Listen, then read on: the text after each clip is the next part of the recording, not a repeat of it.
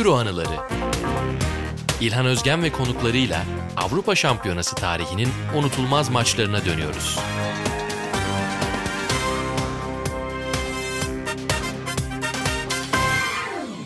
Merhabalar, Euro Anıları programımızın yeni bölümüne hoş geldiniz. Bugün aslında Sokrates FC'de ya da diğer futbol işlerimizde, içeriklerimizde pek karşımıza çıkmasa da ofisimizin sessiz futbol gücü, sessiz hafızası diyelim Cem Pekdoğru ile birlikteyiz. Cem yani bazen birçoğumuzu cebinden çıkaracak hafıza hazineleri çıkarıyor çünkü zihninden. Hiç azımsanmayacak bir futbol hafızasıdır. Ben de onunla konuşacağım için biraz heyecanlıyım. Ara ara böyle kaçamak muhabbetler yaparız ama şimdi bayağı bir Cem'le sohbet edeceğiz. Hoş geldin abi selamlar. Hoş buldum abi çok teşekkürler sözlerin için. Evet özellikle bir ofisin ilk günlerinde Atağan'ı şoke etmiştim. Özellikle Türkiye Ligi'nin 90'larına dair o bilincin çok aşağılarından alt katlarından çıkardığım şeylerle. Burada da o kadar geriye gitmeyelim dedik. Maçı sen açıkla ya da ben hiç araya girmeyeyim. Aynen ama beni de şaşırttın herkesin açıkçası. Herkesin unutmak istediği ama bir yandan da ya böyle bir yazda oldu dediğimiz bir yaza gittik. Evet yani iyi ki hem sen hatırlattın hem de ben şimdi Buğra ile yapacağımız programlar için iki aydır hı hı. en baştan beri tüm Euro'ları izlemeye gayret ediyorum. Orada da iyi ki baştan izlemişim. Ben zaten biliyorsun Orkun'la da bunu konuştuk. Yani bir şeylerin birkaç yıl sonra baştan izlenmesi gerektiğini düşünüyorum. İyi ki bunu yapmışız e, bu dönemde. 2004 Avrupa Futbol Şampiyonası'ndan çeyrek final. Turnuvanın aslında en acayip maçlarından biri olan Portekiz-İngiltere maçını konuşacağız. Bu turnuva bahsi geçti mi benim hep aklıma daha çok şey maçı gelir. Üniversite sınavından bir gün önce oynanan Hollanda-Çek Cumhuriyeti maçı. Hı hı. Cidden çok da güzel maçtı ve ben o üniversite sınavı laneti yüzünden erken yatmak zorundaydım. Ve bu maçı çok yarım yamalak olarak takip etmiştim. Bir yandan işte arkadaşları arama, stres alma durumu derken zaten tatsız da bir yazdı benim adama başka durumlar nedeniyle. Ama bu maçta en azından o maç kadar zevkli hikayesi olan ve bilmem sen ne düşünürsün ama ben Rui Costa'nın golünü tekrar izleyince gümüş gol kuralına lanet ettim. Çünkü o altın gol olması gereken bir bazuka. Acayip bir şey çıkarıp o maçı noktalamalıymış diye düşündüm. Geleceğiz yavaş yavaş. Yani altın gol kelimesinin en çok hakkını veren gollerden biri olurdu. O bahsettiğin grup evet bu arada şeyi düşündüm şimdi. Hollanda ve Çek Cumhuriyeti yan yana geldiğinde genelde turnuvanın ölüm grubu olarak adlandırılıyor. Bu gerçi Almanya vardı bir de Letonya vardı. Grubun evet. ilk günden ölümü kabul etmiş takımı. Aynen zaten bir de hınçlıydık biliyorsun onlara karşı o Verpakovskis böyle Aynen. bütün Türkiye'de o 2004 yılında en çok hatırlanan isimlerden biriydi. Başka da kimseyi hatırlamıyorum bu arada. Yani. Abi zaten kimse yani Letonya bile kimseyi hatırlamıyordur Letonyalı. Pahars vardı mesela Premier Lig'de ama galiba o turnuvada ya yoktu ya da yedekti. Hiç iz bırakmadı. Yani bayağı bir yıkmıştı bizi. Ama ölüm grubu Hollanda, Çek Cumhuriyeti dedik de bir yandan da acayip bir maça meydan veren Fransa-İngiltere müsabakası oynandı gruplarda. Hı hı. Yani İngiltere'de o gruptan gelmişti. Zidane'ın belirlediği, sonucu belirlediği acayip gitgelli bir maç. Zidane'ın ve Beckham'ın zaten seri penaltı atışlarında bir kez daha o maçı ziyaret etmemiz gerekebilir diye düşünüyorum. Aynen. Diğer taraftan da Portekiz dayak yiyerek geldi Yunanistan'la onunla başladı. Büyük bir şokla ev sahibi. Daha sonra yavaş yavaş durumları toparladı. Rusya'yı geçti. Son maç İspanya'yı götürdü ve çeyrek finale ev sahibi olarak kalmıştı. Tabii orada çok da konuşulan bir şeydi de yani turnuvanın açılış gününde Yunanistan'a kaybettiklerinde bunun ev sahibi ülkede nasıl bir yankı buldu. Sonra 20 gün sonra tekrar bir araya geldiklerinde bu sefer favori durumunda bile değillerdi neredeyse. Aynen öyle. Yani... Ve hani kimsenin hayal edemeyeceği bir finaldi tabii ki o gün. İlginç bir yoldan gelmişti iki takımda dediğin gibi. Ben e, maça geçmeden önce şeyi de ufak konuşmak istedim. Şimdi sen üniversite sınavı dedin. Ben de senden işte 2-3 yaş küçüğüm demek ki. Buradan da o matematiği yapabiliriz. ben de lise birden lise 2'ye geçtiğim yazdı. E, herkese soruyorsun maçı nerede izlediğini. Aynen ona geleceğim. ben de sen sormadan. Helal olsun. Yayın yönetmeni olarak. böyle olur abi. Kurguya... Yok yani zaten hani çok keyif alıyorum seriyi dinlemekten de böyle bir avantajım oldu yayın yönetmeni olarak. Şöyle bir dönemi vardı yani ben de biraz o yüzden de seçmek istedim aslında. Yani çok yazıhane döneminde de çok 2000 ile ilgili, 2002 ile ilgili, 98 ile ilgili hatta daha çok. Çok fazla yazdım çünkü yani herkes ilk izlediği, ilk baştan sona böyle not ederek kenara takip ettiği turnuvalar özeldir ve oralara geri döner. Yani aslında çocukluğuna dönmek için oralara geri döner. O yüzden 98'i 2000'i böyle altın üstüne getirmiştim o hafızamdaki odaların. 2004 bende de yani biraz unutmak istediğim bir dönem. Bende de biraz unutmak istediğim bir yaz olabilir. Ergenliğin tam ortasına denk düşen. Kumbağa'da mesela turnuvanın finalini izledim. Yarı finali de Kumbağa'da izledim. Şöyle bir hikayesi vardı onun da. Yani 2001 krizi bütün Türkiye'yi ya da işte Türkiye'nin %90'ının olduğu gibi bizim aileyi de ciddi etkilemişti ve hatırlıyorum yazlığı satmak durumunda kalmıştık galiba. Daha da öncesinde hatta elden çıkarmak durumunda kalmıştık. Değirmen altında bir yazlığımız vardı Tekirdağ'a daha yakın olan. Sen Trakyalı olduğun için rahat bir şekilde anlatıyorum. Orada da herhalde 3 yaz falan üst üste tatile çıkmayınca bir şekilde annem hırs yapmış. Biriktirmeyi de sever. Mutlaka bu yaz tatile gidiyoruz dediği bir yazdı ve Kumbağa'da iki aylığına bir yer kiralamıştı. Ben de ilk kez gideceğim yani Kumbağa'da yani dedemin yazlığı vardı orada ama böyle çok kalabalık bir aile pek biz gitmiyorduk. Değirmen altın tercih ediyorduk. Annem şey dedi işte yani Temmuz 1'de gidiyoruz falan. Ben dedim olmaz Avrupa Şampiyonası var. Final oynanacak. Muhtemelen böyle Temmuz'un ilk günlerine falan denk geliyordu. Sonra abi turnuva öyle bir seyir aldı ki yani yarı finaldeki takımlar herhalde Çek Cumhuriyeti ve Portekiz'e sempatim vardı da Hollanda'nın o takımını çok sevmiyordum 2000'de tutmama rağmen. Hı hı. Ya dedim böyle devam eden bir turnuva oluyor. Yunanistan'ın kazanması da mesela o zaman son dörtte gelindiğinde çok büyük bir soru işareti değildi çünkü yani Fransa'yı yendiklerinde bunun bir başarı formülü olarak hani teyit edildiği bir maç oldu. Dedim tamam gidelim. Kumbağa vardığımız gün tuttuğumuz dairenin de alt katında köfteci vardı. Orada izledim böyle köfte ve kola eşliğinde ve kimsenin maça pek bir ilgisi yoktu yarı finalde. Finalde bir baktılar. E tabi yani böyle gizli bir ırkçılık da olabiliyor ama böyle Yunanistan'ı sevenler de olabiliyor Trakya'da. Ne olduğu da belli değil. Ben de böyle maça odaklanmaya çalışıyorum. İşte yarı finalde maçın sesini bile çok fazla açmıyorlardı aslında. Herkes zaten oraya köfte yemeye ve demlenmeye gelmiş maçlar 9'da 10'da. Yani 3 maçı orada izledim ama bu normal Çorlu'daki klasik 55 ekran televizyonuna böyle yapıştırılmış koltukla izlenmiş. Yani bütün o Dünya Kupası ve Avrupa Şampiyonası anılarımda genelde yer etmiş. O üçgende izlediğim bir maçtı. Ama bu kumbağadan biraz bahsetmek istedim. Çünkü yani gerçekten tam böyle ergenliğimin merkezinde annemle, ablamla ve anneannemle gittiğim ve artık galiba aileyle birlikte tatile gitmemem gerekiyor dediğim dönemler. Onu da anlatmak istedim ya. Hem işte sen de Lüleburgazlıydın değil mi? Yok Edirne Uzun Köprü. Ha Edirne'li pardon. Karıştırıyorum. Uzun Köprü, Lüleburgaz, Hayrabolu, Baba Eski ben de hep böyle birbirine karışıyor. Doğru. Sen Uzun Köprülüydün. Bu Trakya hikayesini anlatayım dedim. Trakyalı insanlar bilir bunu zaten. Yani birçok köyde aslında TRT'den daha çok ERT e miydi onların kanalı? Onu izlersin zaten. Yani onun için Doğru. dediğin gibi Yunan milli takımıyla da böyle bir bütünlükte yaşanabilir ara ara. Çünkü şeyi bile Ferdi Tayfur filmlerini bile hatta Ata Demirer'in böyle bir esprisi vardı. Ferdi Tayfur filmlerine bütün Türk içerikleri görürsünüz ama Yunancadır. Yunan kanalı. Öyle de bir ilginç bağlantı da vardır diyelim.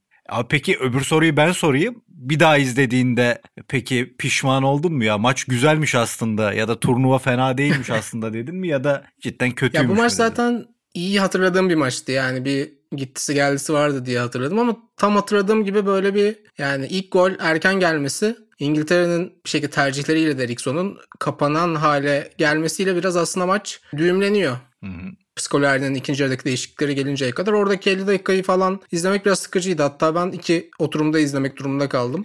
bir gece artık yeter dedim. Sonra hani ikinci yarının büyük bölümünü ve uzatmaları ikinci oturumda izledim. Neyi yanlış hatırlıyordum ya da onu da çok konuşuyorsunuz ya yani ben böyle düşünürdüm hep diye. Ben de mesela Figo'nun oyundan çıkışını unutmuşum. Çok da mesele olduğunu da hatırlıyorum ama o gün de mesela izlerken de bugün izlerken de daha doğrusu yine böyle çok doğal gelmiyor. Çünkü Figo bence aslında Figo Ronaldo Deco üçlüsü o Gomez'in arkasındaki üçlü de belki de en etkin oyunculardan biri. Yani Ronaldo klasik zaten Ashley Cole'la ilk düellolarından biri herhalde. Sonra da biliyorsun yani Chelsea döneminde özellikle Cole'un Ronaldo'ya hayatı zindan ettiği bazı maçlar olmuştu. Hatta böyle seni cebime attım dediği bir maç falan vardı. Ronaldo'nun da Cole'u zor durumlara düşürdüğü maçlar da oldu tabii özellikle Arsenal döneminde ama orada da bence yani iyi bir Ronaldo savunması yapıyor. Ki Ronaldo United'daki ilk sezonunu bitirdikten sonra geliyor bu maça ve ne kadar birebir de etkili oyuncu olduğunu bütün dünya ve İngiltere'de özellikle çok iyi biliyor o dönemde. Deko da yani biraz böyle o orta saha keşmekeşi içerisinde biraz yolunu kaybetmiş gibi geçiriyor bence Hı. ama Figo genelde kilit anlarda var ve 60. dakikada skoller yani Dünya Kupası şampiyonu apoletiyle geliyor falan ama ilk sınavından geçerken ve yani Figo ben mesela Figo'nun biraz daha yaşlı olduğunu düşünüyordum bu turnuvada. 31 yaşındaymış yani aslında prime Figo. Zidane falan gelmiş Real Madrid biraz daha gölgede kalıyor belki ama Figo'yu orada çıkarması bayağı cesaret olarak okunmuştu onu hatırlıyorum. Mesela Simeo'nun da bu kadar etkili olduğunu da çok hatırlamıyordum. Yani evet. asist yapmış ama onun dışında da bence epey bir domine ediyor son yani 60 dakikasının maçın. Kesinlikle. Ya benim tabii dominasyonda farklı bir oyun var ama Simao çok haklısın. Yani bayağı bir yıpratıyor hı hı. sağ bekini. Yani İngiltere'nin sağ tarafını, Neville tarafını bayağı zorluyor yani. İlk yarıda genelde Figo Ronaldo kanat değiştiriyorlar. Bazen hani Ronaldo Hı-hı. koldan çok herhalde bunalıp Neville'ın karşısına takım arkadaşının karşısına geçiyor. Ya ikinci yarıda biraz daha roller netleşiyor ama Portekiz bir şekilde işleyen bir formül çıkarabiliyor ama hep cesur hareketlerle bunu. Sen Miguel Rui Costa değişikliğinden de bahsedeceksin tabii galiba ama. Tabii benim favorim çünkü Rui'nin oyuna girmesi. Yunanistan maçında da öyle. Oyuna girdiği anda oyun değişir. Yani çok sevdiğim bir oyuncuydu tabii. Zaten İtalya'daki etkisini sen de hatırlıyorsun. Fiorentina'sı, Milan'ı zaten Milan'ın o ilk uzun süre sonraki Avrupa şampiyonunda Real Madrid maçı gibi çok iyi oynadığı maçlar vardı. Çok özel bir oyuncuydu. Ama ben tekrar işte bu iki ayımda bütün turnuvalara kendimi verince 96-2000 falan üst üste yani çok çok severdim. Çok çok çok daha sevdim. Tam benlik böyle çok özlediğim o klasik on numaralara bayılırım biliyorsun ben. Ya gene bayıldım izlerken yani. Topçu dedim böyle olur dedim. Ya gol benim yani 2004 yazına dair futbol sahası içerisinde olan hikayelerde ilk aklıma gelen gollerden biri. Bir de Van Nistelrooy'un Almanya attığı gol değil mi? Çok güzel bir Santrfor dokunuşu. Ben de tabii o yıllarda... Santrfor oynardı. yok yok. Bilmeyenler vardır. Yani United e, sevgimin yine arşa çıktığı yıllar. Sonra Beşiktaş'ı da biraz gölgede bırakır hale geldi zaten. Hani Starboy'u da çok seviyordum tabii. Onun da etkisi vardır belki çok objektifte bakamamışımdır ama tekrar açıp izleyince yine saygı duydum. Ama mesela yani en akılda kalan 5 gole normalde almayacağım bir hafta önce bana sorsan bir golü almaya karar verdim abi. Michael Owen'ın golü. çok iyi değil mi? Yani abi bir golcünün içgüdülerini çok iyi anlatan bir şey. Yani orada Kostinya'dan seken top ona o reaksiyonu o kadar kısa sürede göstermesi ben neredeyim, kaleci nerede olabilir, kale nerede? Bu üç soru hakkında da çok net cevapları var ve yani kaleye sırtı dönük olmasına rağmen orada o vuruşu sadece o şekilde yapabilir tek vuruşta ve o şekilde vücudunu yeniden konumlandırıyor. Baya yani saygı duydum o gole ve hakikaten biraz klasik de şeydir yani böyle yıllar sonra izleyip underrated bir şey arama. Belki de o yanılgıya düşüyorum ama beni etkiledi gerçekten. Evet hep 98'de hatırlarız değil mi? Owen'ın Owen'ı onunla özetleriz. Evet. Ama bu da bir Owen özeti olabilecek. Ben de çok beğendim ve Cem bir kere yapmıyor abi. Epey yani Portekiz savunması o hatayı birkaç kere yapıyor ve Owen da hepsinde bu reaksiyonu veriyor neredeyse. Evet. Portekiz savunmasının uzun süre tehdidi oluyor. Bahsettiğin şey çok doğru. Erikson yani Lazio'su da öyleydi onun. Lazio o kadar acayip bir yıldızlar topluluğuydu ki insanlar o Lazio topu alıyordu ve rakibe vermiyordu gibi hatırlıyor bazen. Alakası yok inanılmaz bir kontra atak takımıydı o Lazio. Ya burada İngiltere'yi de aslında ona çevirmeye çalıştı Eriksson. O hemen kapanan, hemen rakibe tuzak kurmaya çalışan. Burada da golü erken buluyorlar Owen'ın o muazzam golüyle hı hı. ve e, az önce de bahsettiğin uzun süre İngiltere kalesini savunmakla uğraşıyor ve Owen'ın da bu defans arkasına sızıp ani refleksleriyle hatta 18. dakikada filan da bak ben not almışım 18. dakika gibi tekrar benzerini deniyor demişim. Hı hı. 29'da gene Owen seken topa koşup pozisyona giriyor demişim. Yani oyun o arada zaten acayip. yine maç için önemli bir dönüm noktası oluyor. Turnuvada artık yani ben geldim diyen Wayne Rooney 24. dakikada sakatlanıyor. Bir oyunda kalmaya çalışıyor 2-3 dakika ve 27'de de çıkıyor. Evet. Benim notlarıma göre. Darius Vassell giriyor. Ona da belki ayrı bir parantez açarız daha sonra ama. Cem peki ben şeye de dikkat ettim abi. Evet Rooney sakatlanıyor ama İngiltere'de benim çok sevdiğim ve hep milli takım daha çok kullanmalıydı diye düşündüğüm bir adam çok silik oynuyor. Paul Scholes. Abi oraya ben olabildiğince geç gelmeye çalışıyordum. yani sana önce Eriksson tarafından soracaktım. Senden bir Eriksson savunusu isteyecektim. Çünkü bu Paul Scholes'un milli takım kariyerinin son maçı oluyor. Hı hı. Yani tabii ki bütün turnuva boyunca buradaki dört maçta da sol çizgide oynuyor. Yani Tamam bundan önce bir yaklaşık 10 yıllık bir United kariyeri var ve hani 4-2-3-1 gibi dizilişlerde 4-3-3'lerde hani sol orta saha gibi değerlendirildiği herhalde olmuştur bir 8-10 maç yani. Çünkü Ferguson her yerde kullanıyordu ve biliyorsun işte Scholes altyapıdan zaten bir santrfor olarak yani forvet olarak çıkıyor. Hatta direkt galiba 9 numara olarak. Ferguson da ilk gördüğünde şey diyor yani tamam iyi oyuncu da çok kısa yani çok küçük. Hı hı. Böyle olmaz diyor ama ya ilk 3-5 sezonunda da yine ikinci santrfor olarak izliyoruz. O sezon 2003-2004'te yine mesela bence bu maç için yine önemli bir kerteriz olabilecek bize diyeyim. Sezon içerisinde bir eşleşme var Şampiyonlar Ligi'nde biliyorsun. Yine Mourinho'nun hayatımıza en güçlü şekilde girdiği maçlardan biri Porto United'a eliyor. Evet. Orada Van Nistelrooy'un yanında ikinci forvet olarak oynuyor hep Skosya'da işte iki maçta da yani ya yanında ya arkasında konumlanmış durumda. Şey açısından da yani Scholes'un kariyerinin normalde hani mesela siz Cristiano Ronaldo'yu konuşurken seni çok özledik de Onur'la iki farklı Ronaldo var ve Real Madrid dönemindeki Ronaldo'yu konuşuyoruz bizi diye hatırlatmak durumunda kalmıştınız. Hı hı. Böyle profiller görüyoruz belki değişen ama Scholes'un belki de 4-5 tane farklı dönemi var bu şekilde. Yani rolünün ve profilinin evrimi ki yani çok saygı duymama yol açan şeylerden biri de budur zaten Scholes'la ilgili. Ama işte Roy Keane henüz takımdan ayrılmamış. Hiç Ferguson'la arası hafif limoni bir hal almış belki ama Scholes hala yani arkasında Keane ve Fletcher, Keane ve Butt böyle ikililerle oynayan bir oyuncu. Onu sahada kullanmak çok kolay değil. Steven Gerrard, Frank Lampard gibi bütün ülkenin tapınmaya başladı ve genç ilahlar varken ama ben sana şey soracaktım. Yani Eriksson nasıl bunun işleyebileceğini düşündü.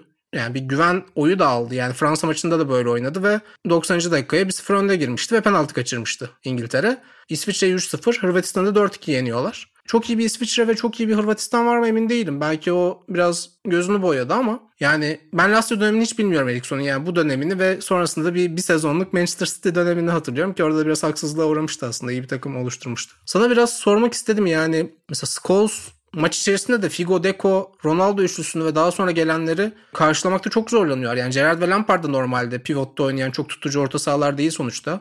Scholes kimi kovalayacağını bilmiyor. Yani sağ beki karşılamakla ilgili zaten adamın fundamental eksiklikleri var. Ama merkeze geldiğinde de yani çok bilmiyorum o 4-4-2'ye bu kadar sadık kalması sence İngiltere'nin yanlış bilmiyorsam ilk yabancı milli takım hocası ve evet. Hani ben sizin geleneklerinize çok da dokunmayacağım durumum var biraz. Çünkü 2006'da bundan biraz sıyrılıyor. Evet. Ne diyorsun yani sen nasıl yorumlamıştın ya da şimdi bugün nasıl yorumluyorsun? Hala içinden çıkamadığım bir bilmece gibi bir şey çünkü bu. Abi Lazio'da 4-4-2 bozulmasın diye Veron'u sol kanat oynattığı maçlar vardı. Eriksson'un o kadar diyeyim sana yani. O zaman evet aynı şeyi yapmaya Çünkü devam kendisi de bunu anlatıyor. Bazı şeyler saplantılarım vardı. Örneğin Göteborg'da çalışırken öndeysem Santrfor çıkarırdım. 4-4-2 bozulmasın diye gene Santrfor oyunu alırdım. Bu uzun süre devam etti diyor. Biz diyor İsveç'te çünkü biliyorsun bu İsveç'te acayip bir İngiltere İngiliz antrenör egemenliği var. Hı hı. Yani onlar aslında futbolu İsveç'te getiriyor diyelim, geliştiriyor. Oyuncular da genelde o yüzden çok kolay adapte oluyorlar Aynen. Premier Lig'e geldiklerinde. Bu etki diyor uzun süre beni bırakmadı. Yani Lazio'da da bunu yaşadım, milli takımlarda da bunu yaşadım. Bu tamamen bununla ilgili. Benim de Eriksson'a en kızdığım nokta az önce bahsettiğim Lazio gibi acayip bir takım elindeyken o 4-4-2 aşkına neler yaptı neler yani. Stankovic sağ kanat oyuncusuydu zaten. Ya Veron'u sıkıştığında sol kanatta işte Nedved olmadığında sol kanatta Veron'u oynatırdı. Ortada Simone Almeida deneyeceği zaman Veron'a yer bulamayıp Veron'u kanatlara attığı maçlar olurdu. Çok acayip yani. Ben hatta yanılıyor olabilirim ama yani Negro'nun Favalli'nin sağ kanat sol kanat şeylerin önünde oynadığı maçlar bile hatırlıyorum. Beklerin önünde. Ya bunu bilmiyordum ve yani tabii zaten durumu açıklıyor ama. Skoz'dan daha saçma abi. Düşün bir de şey Ferguson diyor ya hayatımda en zorlandığım oyunculardan biriydi. Veron değil mi? Evet ortada dur diyorsun kendini ileri atıyor. Sağ kanada yakın ol diyorsun kendini ortaya atıyor. Taktik disiplini çok zor bir oyuncuydu diye anlatır. Ve Lazio'ya tamamen regista olarak yani oyun kurucu, oyunu yönlendiren oyuncu olarak gelmişti. Onun için Eriksson'un bunu yapması çok normal ama işte Skoz gibi bir adam da dediğin gibi harcıyor. Halbuki ya o kadar zor mu abi? Oynat işte aksak 4-4-2 oynat. İtalyanlar bunu çok oynar ya zaman zaman işte 3 tane merkez oynar. Sol tarafı eşli kole bırakır. Sağ Beckham'a der ki sen burada sağ kanat serbest kanat oyuncusu olarak oynayacaksın. Hani böyle durumlar olabiliyor ama o zaman işte Eriksson gibi inat antrenörler vardı ve birçok oyuncuyu da harcadılar böyle diyelim. Ve yani çok büyük bir ukde tabii yani 66 milli maçla İngiltere kariyerini bitirmesi. Sonra Eriksson ayrıldığında Steve McLaren geliyor tabii. Bir United'da da birlikte geçmişleri var. İki kere aradım diyor. Çağırdım diyor ki keşke cevap verseymiş diye de düşünüyor insan. Euro 2008'e gidemiyor ama McLaren'ın o ara tabii Beckham'ı da çağırmadığı falan böyle inanılmaz özgüven fışkırttığı bir dönemde maalesef iyi noktalanmadı. Fabio Capello da 2010 öncesinde çağırıyor. Orada biraz ego yapıyor galiba Scholes. Yani elemelerde bana başvurmadı maçların başlamasına 2-3 hafta kala çağırıyor. Tatil yapmayı tercih ediyorum diyor. Ama sonra da bundan pişman olduğunu açıklamıştı kariyerinin son yıllarında diye hatırlıyorum. Yani 2010'a gitseydi ya genel olarak Eriksson dışında zaten hani sen mesela 98'i daha iyi hatırlıyorsundur belki yani. Glenn Hoddle senin sevdiğin hocalardan biri diye hatırlıyorum. Farklı bir İngiliz kafası. Ya üçlü oynadığı maçlar vardı orada öyle hatırlıyorum. Hatta bu Arjantin maçı için tekrar bir dönüp bakmıştım. Birileri sakatlanınca üçlüye falan dönüyor. Mesela Scholes'u da orada sol iç gibi oynattığı falan oluyor Hoddle'ın da. Ya bu hiç olmayacak bir şey gerçekten. Ama gene merkezde kalıyor sabaha ama kadar yani. tartışacağız. Burada- Veron'un kimi daha saçmaydı, Scholes'un kimi daha saçmaydı diye ama gerçekten bence çok yakın. Evet evet ben yani o Lazio'yu daha sonraları tekrar izledim. Zaten çok sevdiğim bir takımda. Çok çileden çıktığım anlar oluyor yani. Acayip bir inat. O zaman bu Scholes dosyasını Aynen. kapattığımız iyi oldu. Şey ilgimi çekti yani o gün tabii ki onun farkındayımdır izlerken ama yıllar geçince onun ayırdığına varmak zor oluyor. Ya kaptanlar Beckham ve Figo, iki Real Madrid oyuncusu. İşte Cristiano Ronaldo ilk sezonunu tamamlamış. Rooney henüz David Seaman attığı golle yeni altın çocuk ama United'a transferi olmamış. Yani tam böyle aslında arada kalan o ara dönemi temsil eden bir maç. Ama bir yandan da mesela Scolari, Eriksson 2002'de biliyorsun Scolari'nin Brezilyası. Aynen. Eriksson'un ilk İngiltere'deki büyük turnuvasında zaten Ki bayağı da zorlamıştı o İngiltere onları bence. macerasına nokta koyuyor İngiltere'nin evet. Ronaldinho'nun golü herhalde skoru belirlemişti zaten o acayip gol. 2004'te de öyle oluyor ve 2006'da da öyle oluyor. Yani bu maçın bir sequel'ı da var belki öyle ifade edebiliriz. Bir kez daha penaltılarla kaybediyor. İşte o maçta Scholes yok. Aslında Joe Cole oynuyor sol tarafta ve 4-4-2'den biraz vazgeçmiş gibi ama çok sonucu değiştirmiyor. Şey açısından da dediğim gibi Scolari zaten hani bu kadar acı çektirdikten sonra Eriksson ayrıldığında ilk akla gelen isim aslında Steve McLaren'dan önce Scolari'ye teklifte bulunuyorlar. E, Scolari de biraz hor görülen bir hocaya dönüştü bir noktada ama ya bu yıllarda dediğin gibi işte Miguel Rui Costa hamlesi mesela çok sıradan gözüküyor ya da çok sıradan değil de aşırı komplike bir şey gibi gelmiyor ama hep yani oyunu istediği yere çekmiş. Hep işte 2002'de de yani baktığında aslında müthiş bir orta saha var mı? Kleberson'un işte Aynen öyle. ilk 11'in değişmez olduğu bir yapı var aslında. Hani hep o Rivaldo, Ronaldo, Ronaldinho üçlüsüyle şey hatırlıyoruz yani bir yıldızlar karması vardı elinde ama yani sıkıntıları olan bir takım aslında. Kesinlikle sana Bu katılıyorum. takımlara dokunuyor. Ya Portekiz'de de öyle.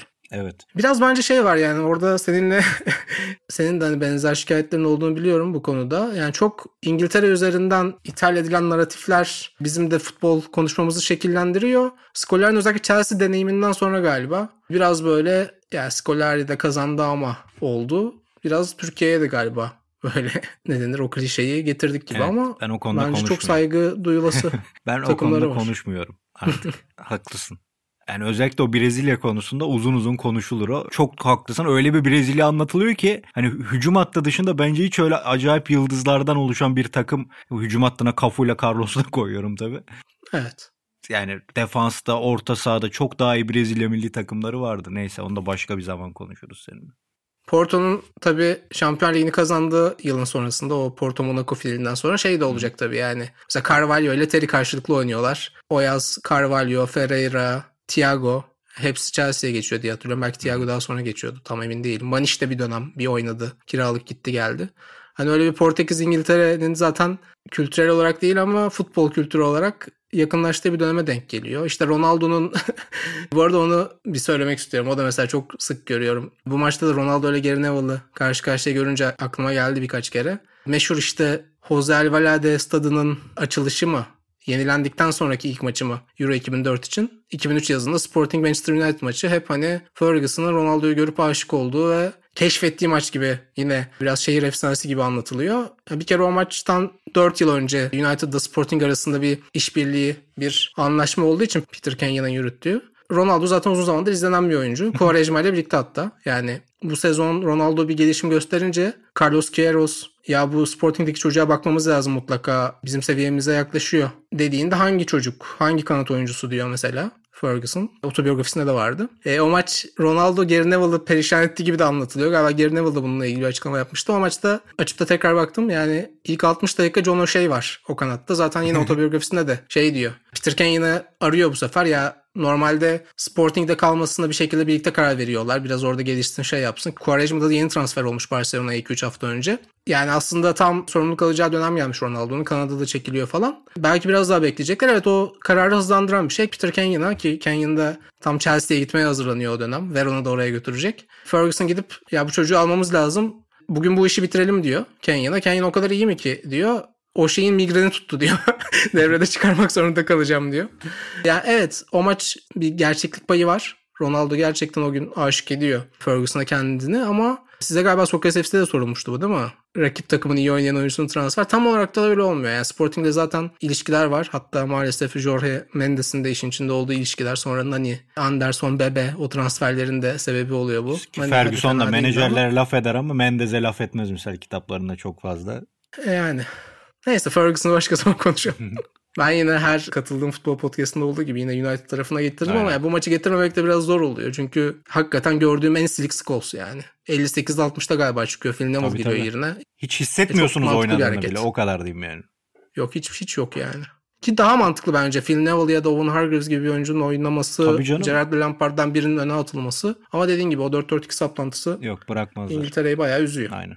Peki artık Portekiz'e golü attıralım ama Portekiz'in golü bende ilgi çekici olan şu Portekiz golü İngiliz modeli yan toplarla arıyor. Yani hani Nuno Gomez gibi ya da daha sonra oyuna girecek Helder Postiga gibi santrforları var. Yani kesinlikle işleri şey değil.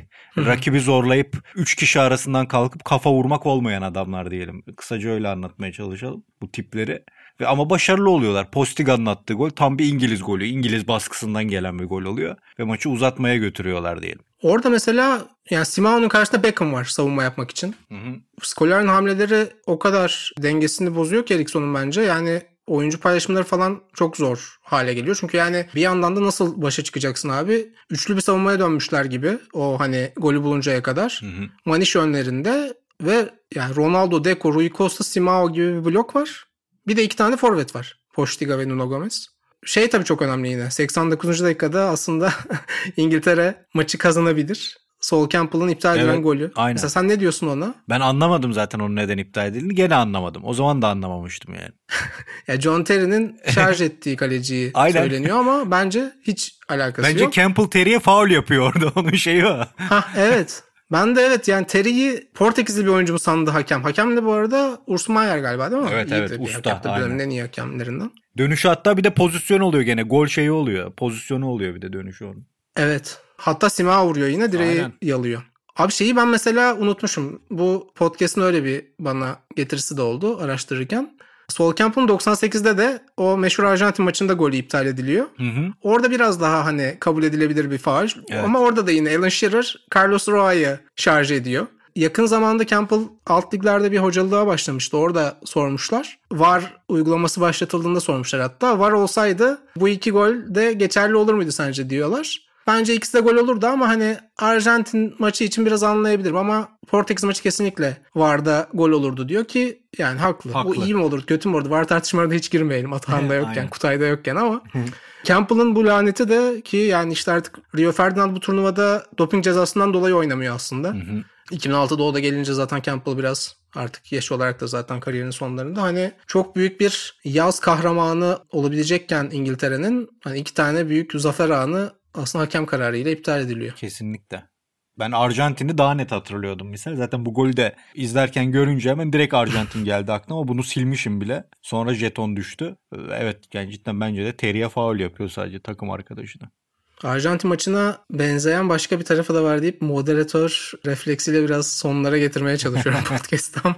Aynen. E, penaltılara geçelim istersen. Ya da yani Rui Costa'nın golünü zaten Evet. yeterince bence Muazzam ötesi bir gol bence. verdik. Sonra da Lampard işi bir gol var ama yani. Orada da nevi şahsına münasırlık var gene. Lampard Evet. bir santrfor gibi golü koklayan onun alameti farikası bence oydu. Yani Lampard zaten defalarca o golü attı. Hı hı. Hani adada böyle oyuncular var. John Work benim aklıma ilk gelen ceza sahasında doğru zamanda doğru yerde olan adam. Yani acayip bir özellik. Burada da durumu eşitliyor diyelim. İngilizlerin aslında İngilizler hep bu geriye düştüğünde bir kaosa girer ama Lampard'ın bu golü onu en azından İngiltere artık bunu yaşamayacak dedirtti insanlara. Daha sonra da penaltılara gitti maç. Bu arada ben bir notlarıma baktım. Rui Costa'nın golü yani müthiş bir vuruş. Öncesinde Phil Neville'ı sırtından silkelediği an diye not almışım yani. İnanılmaz yani. Ondan önce bir de çizgiyi güç- geçti geçmedi tartışması var Portekiz'in. evet. Onun dönüşü hatta şey oluyor. Ve Hemen sağ bek Deco ile başlayan bir atak diye de yazmışım. Yani aynen. Rui Costa'nın golü. Ya işte o bahsettiğin Scolari'nin Brezilya'da da öyle. Mesela Brezilya tamam 90'da o üçlüyü oynadı da 3-5-2 gibi ama hani o çözüm bulma antrenörlükte bence çok kıymetli şey. Yani bu bu Brezilya'yı nasıl yenilmez kılarım? Ee, işte çok muazzam bir yaratıcı orta saha yani defansif orta saha, pasör orta saha diyorum. Yok. Hep Ronaldinho gibi, Rivaldo gibi 3. bölge oyuncuları var. E, arkada tamam Lucio iyi stoperdi de yani tüm stoper ekibi olarak ne kadar acayip seviyedeler tartışılır. Kaleci tartışılır. Yani bütün bunları bir araya getirip Marcos muydu? aynen bir O turnuvada. bir yani devrim niteliğinde bir 3-5-2 ile diyelim. 3-6-1 Gerçi Dida kaleci. olsa sen daha acımasız olurdun. Sonra şeyler oluyor. Abi Dida'ya haksızlık ediyorsun. 2002'de Dünya Kupası var. Ya kadroda duruyor. Orada oynayamadı bile. yani o açıdan çok özel. Burada da dediğin gibi yani bir anlaşılmaz bir sistem ortaya çıkıyor. Bir diziliş ama maçı istediği noktaya getiriyor ve hatta alacak da yani. Da mesela ben izlerken diyordum ya yani Portekiz'in bu 10 dakikada bitirmesi lazım diyordum. Hiç öyle olmuyor. Yani İngiltere tamam ya karşıda böyle bir asimetrik bir görüntü var ama onu değerlendirebilecek oyuncun senin Owen Hargreaves, Phil Neville falansa yani oyuna soktuğun hamle oyuncuları bir şey olmuyor. Ama mesela şey bu turnuvada ilk kez uygulanacak değil mi major turnuva olarak? Uzatmaya giden maçlarda ek oyuncu değişikliği hakkı. Ben kaçırmış olabilirim belki 2018'de de oldu. Her neyse. Ya mesela o bu turnuvada da olsa çok değiştirirdi yani. Mutlaka bir Paulo Ferreira'yı sokardı diye düşünüyorum Scolari. Yani o kadar da o kadar da bu dizilişe Tabii canım. aşık olduğunu zannetmiyorum. Aynen yani zaten bu kural olsa çok şey değişir ya. Öyle düşünürsek yanarız. Öyle bakmak benim hoşuma gidiyor ama yani. Yani var olsaydı da mesela bir Abi aklıma ben, gelen ben bir şey girmiyorum. oldu. Girersem çünkü biterim Sen yani. delirirsin. Aynen. Ölürüm. Atağını düşünsene. Kriz, yani hastaneye yatırırlar her gün atağını. evet abi. O zaman penaltılara Hayır, geçelim. belaya geçelim. İngilizlerin belki de e, böyle en emin kendinden emin geldiği penaltı atışlarından biridir. Çünkü iyi ayakları var yani penaltı vurucu Evet. olarak. Ama en babası kaçırıyor penaltıyı. Belki de tarihte 3-5 tane duran top ustası olarak görebileceğimiz adam David Beckham. Gene o yatarken topa fazla altına giriyor. Bunu çok ara ara yapardı değil mi? Evet yani Beckham penaltılar anlamında bir hani kara bir dönemden geçiyor. yani 2004 elemelerinde biliyorsun Alpay'ın Beckham'a çıkışmasıyla bizim daha çok hatırladığımız Türkiye'ye karşı bir penaltı kaçırıyor.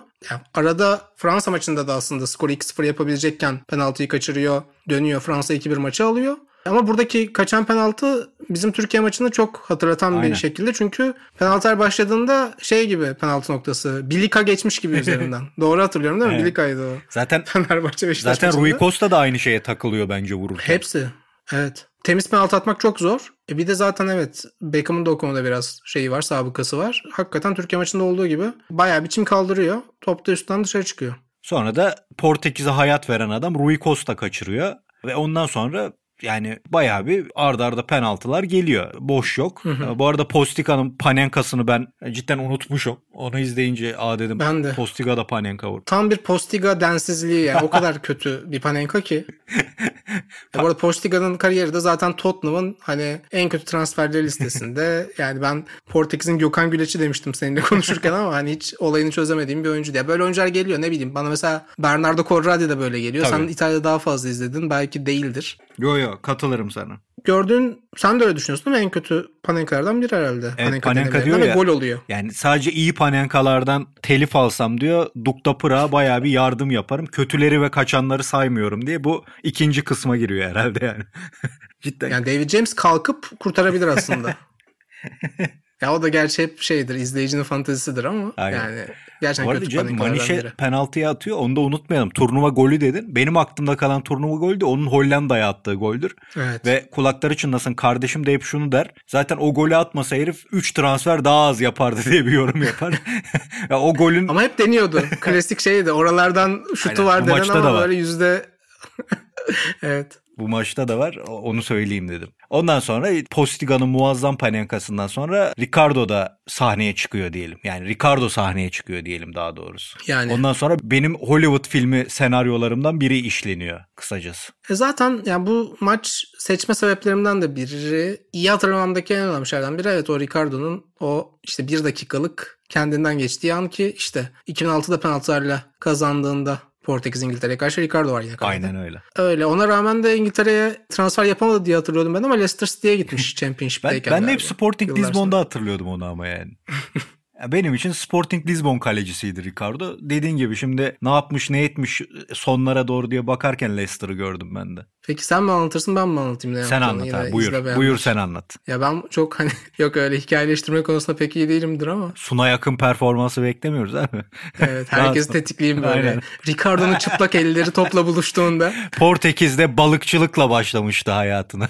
öyle girip. Abi çünkü gerçekten kaçırdığı penaltıdan önce eldivenlerinden kurtulma kararı veriyor. Yani bu böyle zaten tam İngilizlerin 20 yıl işleyeceği hele yani sonunda İngiltere kazanıyor olsa herhalde 3-4 tane kitabı belgeseli çekilecek bir şey çünkü yani ona bir hani calling gibi bir şey geldi ve eldivenlerinden kurtuldu. Darius Vassell maalesef e, herhalde Ankara gücünden kovulduktan sonra o otelden çıkma anından sonra en talihsiz en unutmak istediği anı olabilir. Penaltıyı kaçırıyor. Ricardo kurtardıktan sonra şöyle bir şov yapıyor. Yine bence atahanlık bir şov. Aynen aynen yani bunu nasıl saymadı bugüne kadar demek ki o da unuttu onu ya da aklına gelmedi ilk anda. Penaltı listesinde normalde Nuno Valente'nin adı var. Sol bek. Ki ben hep sol beklerden kaçırabilir. Hele ya bir penaltı alışkanlığı yoksa kaçırabilir şeyi alırım. Ama bilmiyorum. Belki de daha iyilerdir ortalamadan. Nuno Valente geliyor. Ona eliyle git git diyor. Ceza sahasına girmek üzereyken geri dönüyor. Gerisin geri. Diğer santradaki oyuncuların arasına gidiyor. Ben kullanacağım diyor ve iyi bir penaltı atıyor yani de yani David James'i yenmek için o gün iyi penaltıya gerek var mı? O da tartışılabilir. Tam bir Portekizli kaleci çıldırışı diyebiliriz Kesinlikle. yani bilmiyorum bu bir stereotip midir? Öyleyse de artık idamımı bekliyorum ama. Ama yani bir şov eğer kahramanlıkla noktalanıyorsa bizim de diyecek pek bir şeyimiz yok Cem. Yani bu dediğin gibi İngiliz ya da Amerikalının başına gelseydi bugün bir filmini izlerdik en azından bunun. Yani Kesinlikle.